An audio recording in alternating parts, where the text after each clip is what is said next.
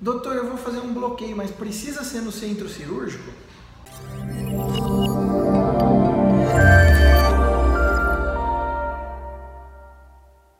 Pessoal, para se fazer um bloqueio, a gente utiliza de um aparelho de raio-x que a gente tem disponível no centro cirúrgico. Não precisa ser no centro cirúrgico. Ele, o bloqueio pode ser feito em ambiente ambulatorial. Se a gente tivesse aquele aparelho de radiografia específico fora do centro cirúrgico, por exemplo, em uma sala é, climatizada, com, com toda a preparação para se fazer um procedimento desse tipo, é, você poderia realizar esse procedimento fora do centro cirúrgico.